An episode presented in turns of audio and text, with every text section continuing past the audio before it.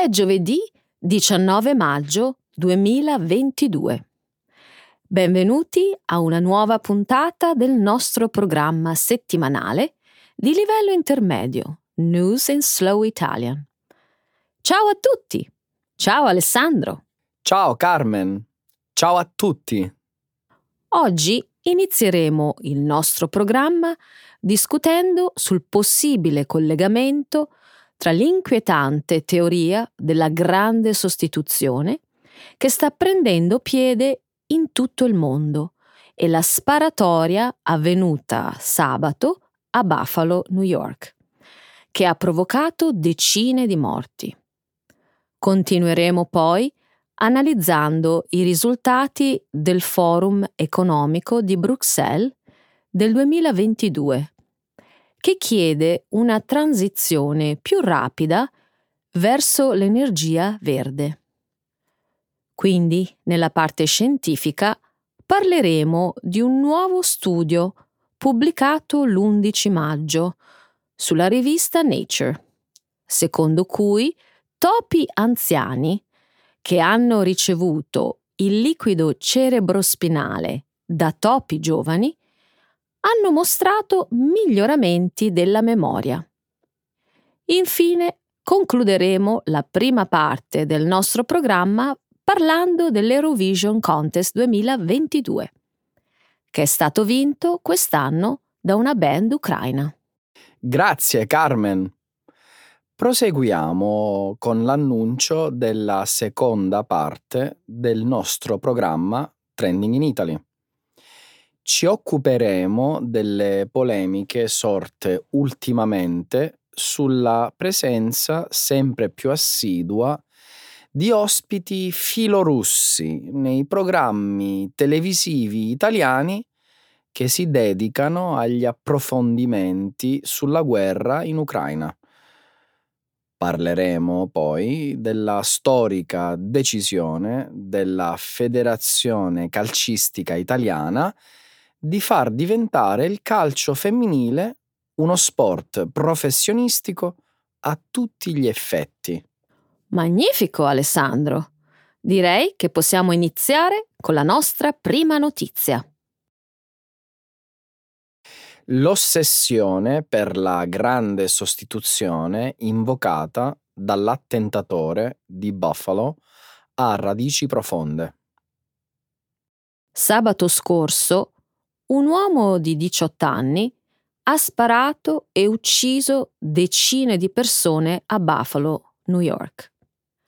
Le autorità hanno confermato che si è trattato di un crimine d'odio dettato dal razzismo.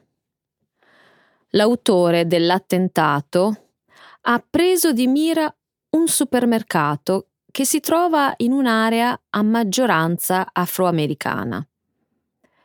Il sospettato avrebbe anche scritto un documento di 180 pagine pieno di riferimenti razzisti, in cui inneggiava alla teoria complottista della grande sostituzione.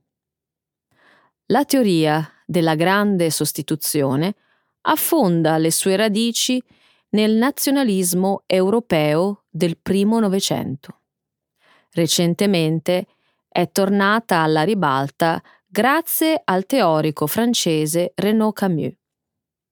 Secondo questa teoria, esisterebbe una cabala segreta di elite globaliste che incentivano l'immigrazione africana e asiatica negli Stati Uniti e in Europa per rimpiazzarne le popolazioni.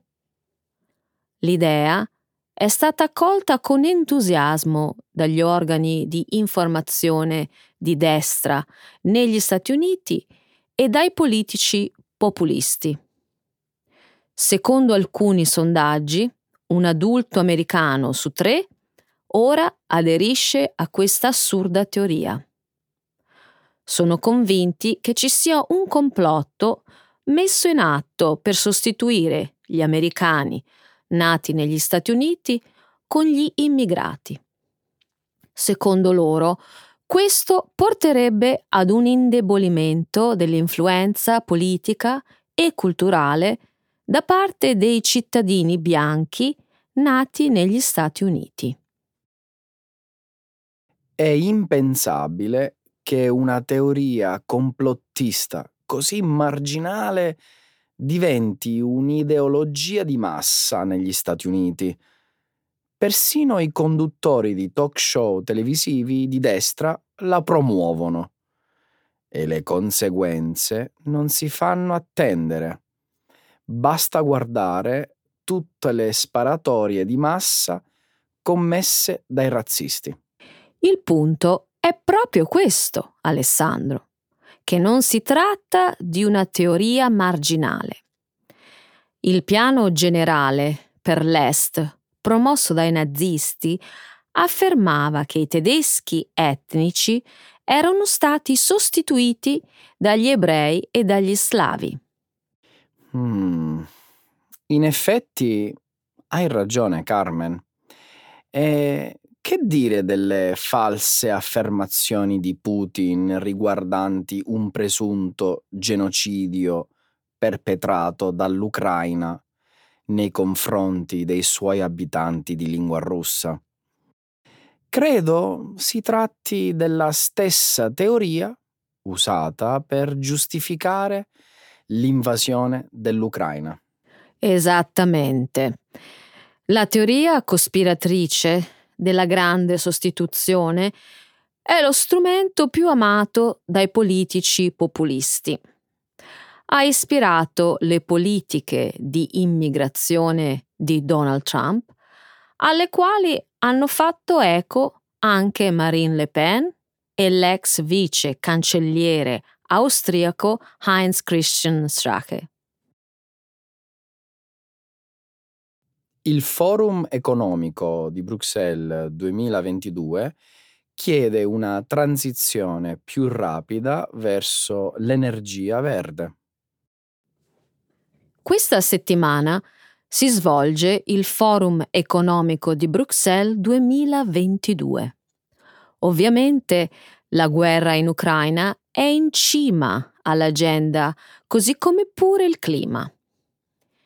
Infatti, Sebbene la risposta immediata dell'Europa al conflitto russo sia stata quella di mostrare solidarietà all'Ucraina e aiutare i rifugiati, è pur vero che l'invasione russa dell'Ucraina ha causato un'impennata dei prezzi dell'energia e dei generi alimentari.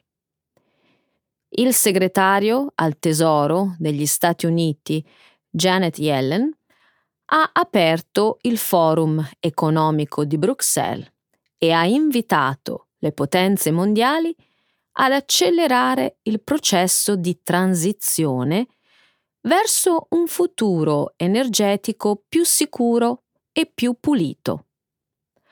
Ha definito la guerra in Ucraina un campanello d'allarme affinché l'Europa riduca il prima possibile la sua dipendenza dai combustibili fossili russi. Il commissario per il commercio dell'Unione Europea ha dichiarato al forum che l'Unione Europea sta adottando tutte le misure necessarie per eliminare il prima possibile la dipendenza dal gas russo. Un primo piano di eliminazione graduale è stato presentato due settimane fa. Tuttavia, alcuni Stati membri, prima fra tutti l'Ungheria, si sono opposti a causa della loro elevata dipendenza dalle importazioni di greggio russo. Penso che Janet Yellen abbia assolutamente ragione. Voglio riproporre le sue parole.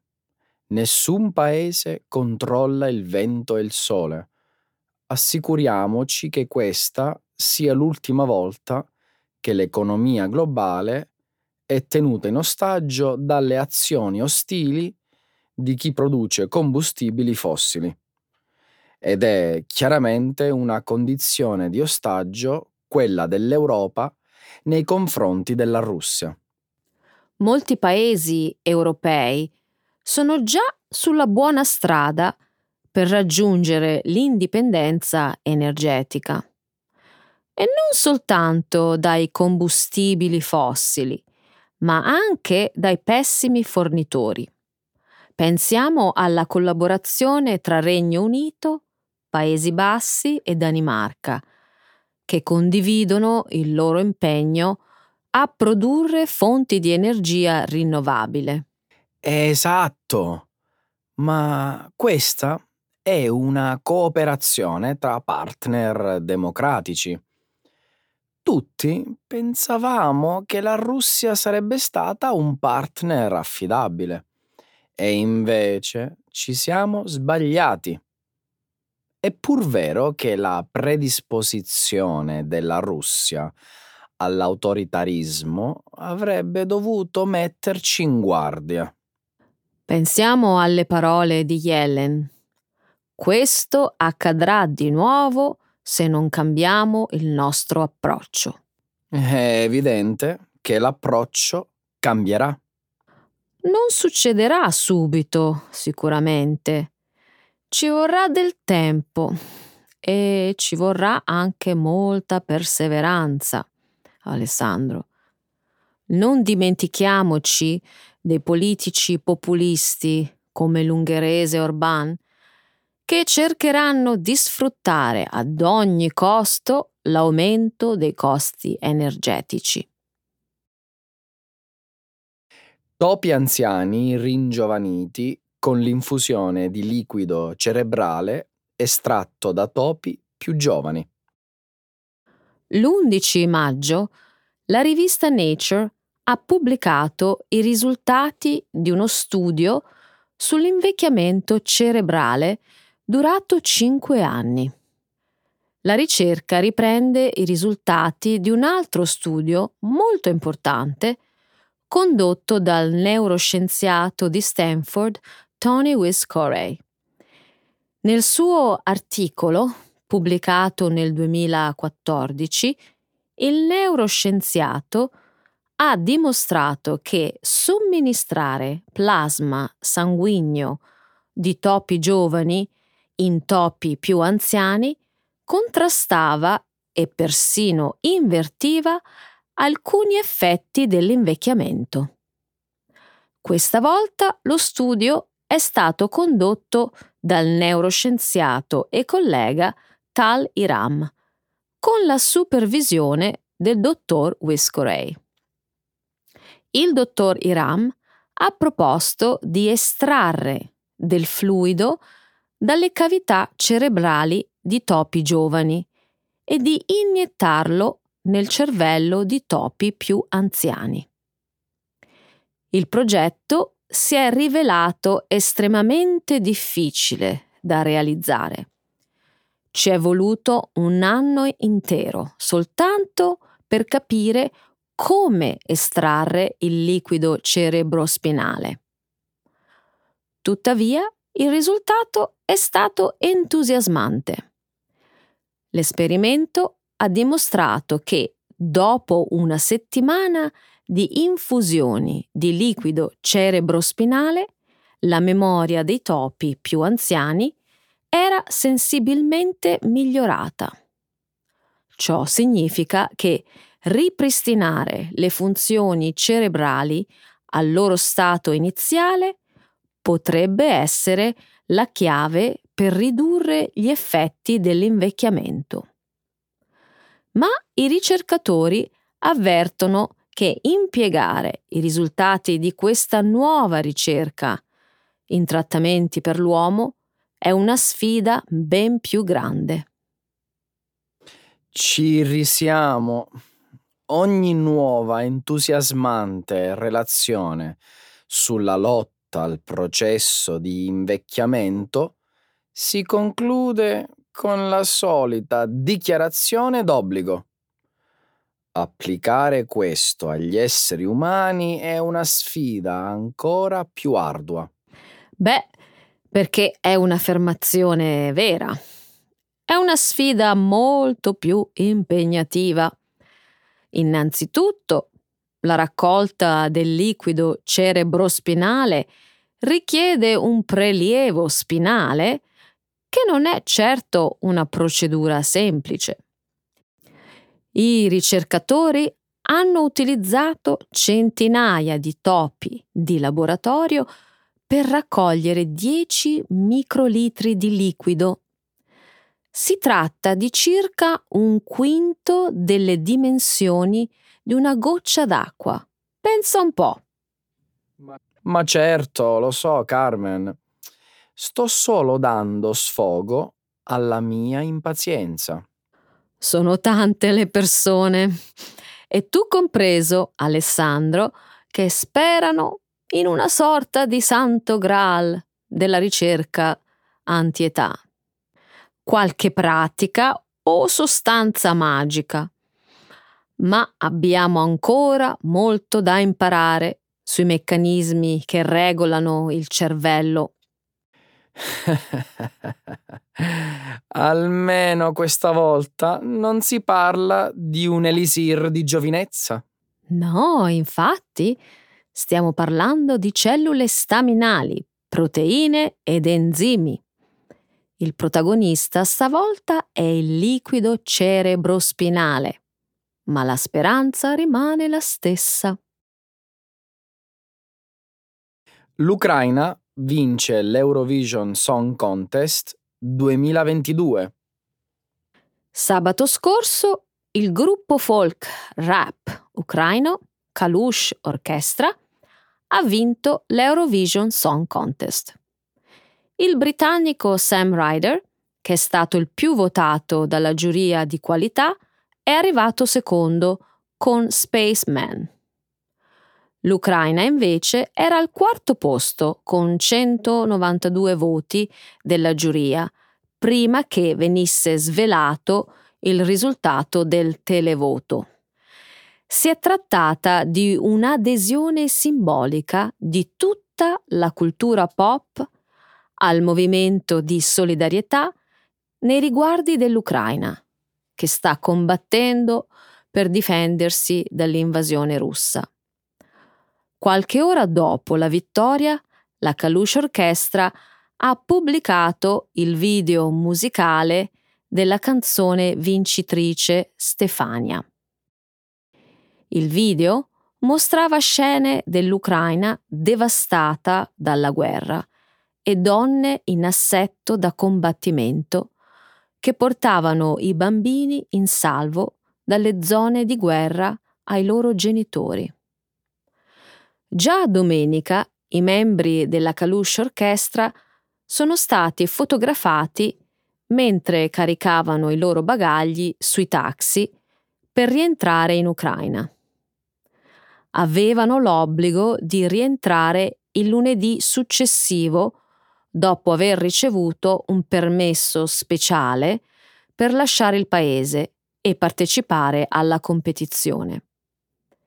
Sappiamo che alla maggior parte degli uomini ucraini di età compresa tra i 18 e i 60 anni è vietato partire per garantire la loro presenza nel caso in cui vengano chiamati a combattere. In ogni caso, la storia di Eurovision 2022 sarebbe stata incentrata sulla vittoria dell'Ucraina e intendo una doppia vittoria, quella della competizione e quella della guerra. Di solito non sono d'accordo nel coinvolgere la politica nell'Eurovision o in altri eventi di questo tipo. Questa volta però è una storia diversa. La guerra non è politica. Assolutamente. Inoltre, il carattere politico dell'Eurovision si era già visto all'inizio quando la Russia fu esclusa dalla gara. Ora che la competizione è finita, una domanda rimane senza risposta. Ma l'Eurovision odia ancora il Regno Unito? no. Credo che i risultati delle votazioni ci abbiano dato una risposta. Si stava soltanto aspettando una buona canzone cantata da un buon interprete. Piuttosto, la domanda rimasta ancora aperta è l'Ucraina sarà in grado di ospitare l'evento del prossimo anno? Il presidente ucraino Zelensky si è detto fiducioso. Ha anche suggerito la città di Mariupol come città ospitante, che ricordiamo è stata rasa al suolo dalle bombe russe.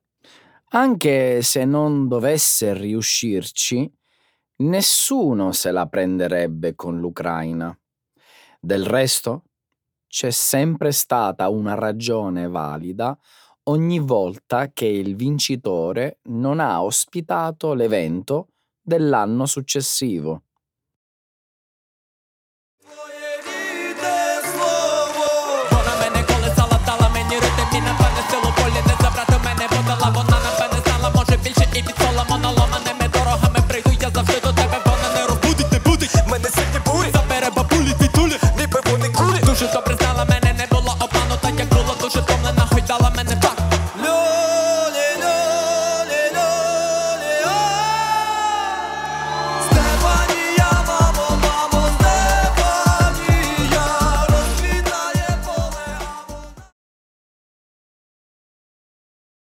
Polemiche sugli opinionisti filorussi nei talk show italiani.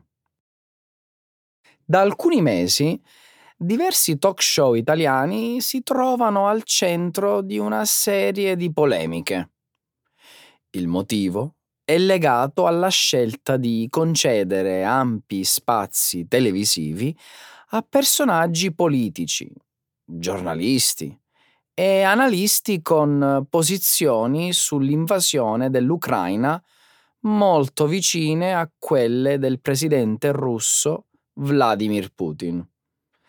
Il caso più eclatante riguarda il ministro degli esteri russo, Sergei Lavrov, ospite domenica 1 maggio del programma televisivo di attualità e approfondimento Zona Bianca condotto su un canale Mediaset del giornalista Giuseppe Brindisi. L'intervento è stato molto criticato, non solo per le dichiarazioni controverse delle presunte origini ebraiche di Adolf Hitler, ma anche perché al ministro degli esteri russo è stata offerta l'opportunità di parlare senza un vero contraddittorio giornalistico. In assenza di domande scomode che avrebbero potuto metterlo in difficoltà, Sergei Lavrov ha potuto riproporre i principali argomenti della propaganda russa in uno spazio televisivo italiano ricco di ascolti. Beh, Credo che la questione principale non sia tanto legata al contraddittorio giornalistico, quanto al delicato tema della qualità dell'informazione. E pensi che le nostre televisioni offrano un buon servizio giornalistico, concedendo ampio spazio a ospiti che criticano apertamente la Nato e mettono in discussione che in Ucraina sia in corso un'aggressione da parte della Russia? Secondo me questa è disinformazione. Penso che in democrazia sia giusto sentire l'opinione di tutti. Su questo non si discute. Nonostante ciò, Devo ammettere che la presenza costante di ospiti filorussi in numerosissimi talk show italiani fa sorgere molti dubbi, in particolare su quel che riguarda la loro credibilità quando affermano di non avere legami diretti con il Cremlino. Ovviamente non ti riferisci al ministro Lavrov, il cui ruolo nel governo russo è conclamato. No, parlo di personaggi come la giornalista della TV russa Nadana Friedrichson, presenza fissa in Italia in diverse trasmissioni sul canale La 7 e spesso ospite del programma Carta Bianca di Rai 3. La giornalista ha sempre sostenuto con fermezza tutte le ragioni che hanno portato all'invasione dell'Ucraina. Su questo fronte ci sono alcune novità, sai? Davvero? Quali? Pare che i servizi segreti italiani stiano conducendo un'indagine volta a verificare se sui nostri canali televisivi sia in atto un'operazione di disinformazione voluta e gestita da uomini del governo russo. Di questa indagine ne ha parlato il quotidiano Repubblica il 9 maggio. Interessante. Sono molto curioso di sapere se si tratta di sospetti fondati e in tal caso se ci saranno conseguenze per tutti coloro che hanno scelto di ospitare persone incluse nel libro paga del governo di Putin. Non so, Alessandro. Di mezzo c'è la libertà di parola. Fermo restando il diritto di informazione della stampa, dubito che i programmi televisivi italiani subiranno delle sanzioni, soprattutto se dimostreranno di essere completamente all'oscuro di queste dinamiche, cosa molto probabile. Il calcio femminile italiano diventa finalmente professionistico. Hai letto che in Italia il calcio femminile diventerà professionistico a partire dal primo luglio? Nelle scorse settimane la stampa ha dedicato ampio spazio a questo tema. La decisione è stata ufficializzata alla fine del mese di aprile dal Consiglio federale della FIGC, ovvero la federazione calcistica che organizza e gestisce i tornei professionistici e dilettantistici su tutto il territorio nazionale. Sì, lo sapevo. È un passo importante per il nostro paese verso la parità di genere nel mondo dello sport. Fino ad oggi in Italia il calcio femminile era inquadrato come dilettantistico, cioè tra gli sport che vengono svolti nel tempo libero per passione e finalità ricreative. Di conseguenza, pur svolgendo l'attività sportiva a tempo pieno, le atlete non potevano ricevere dei veri contratti a norma di legge, così come non avevano la possibilità di beneficiare di tutta una serie di diritti di cui godono generalmente i lavoratori dipendenti, tra cui le tutele assicurative, i compensi previdenziali e compagnia bella. Il risultato, dal punto di vista salariale, è che le giocatrici venivano pagate sotto forma di rimborsi spese annuali, più ulteriori bonus per le trasferte. La FIGC in passato aveva stabilito che i compensi per le singole giocatrici di calcio dovevano aggirarsi intorno ai 30.000 euro l'anno. Wow!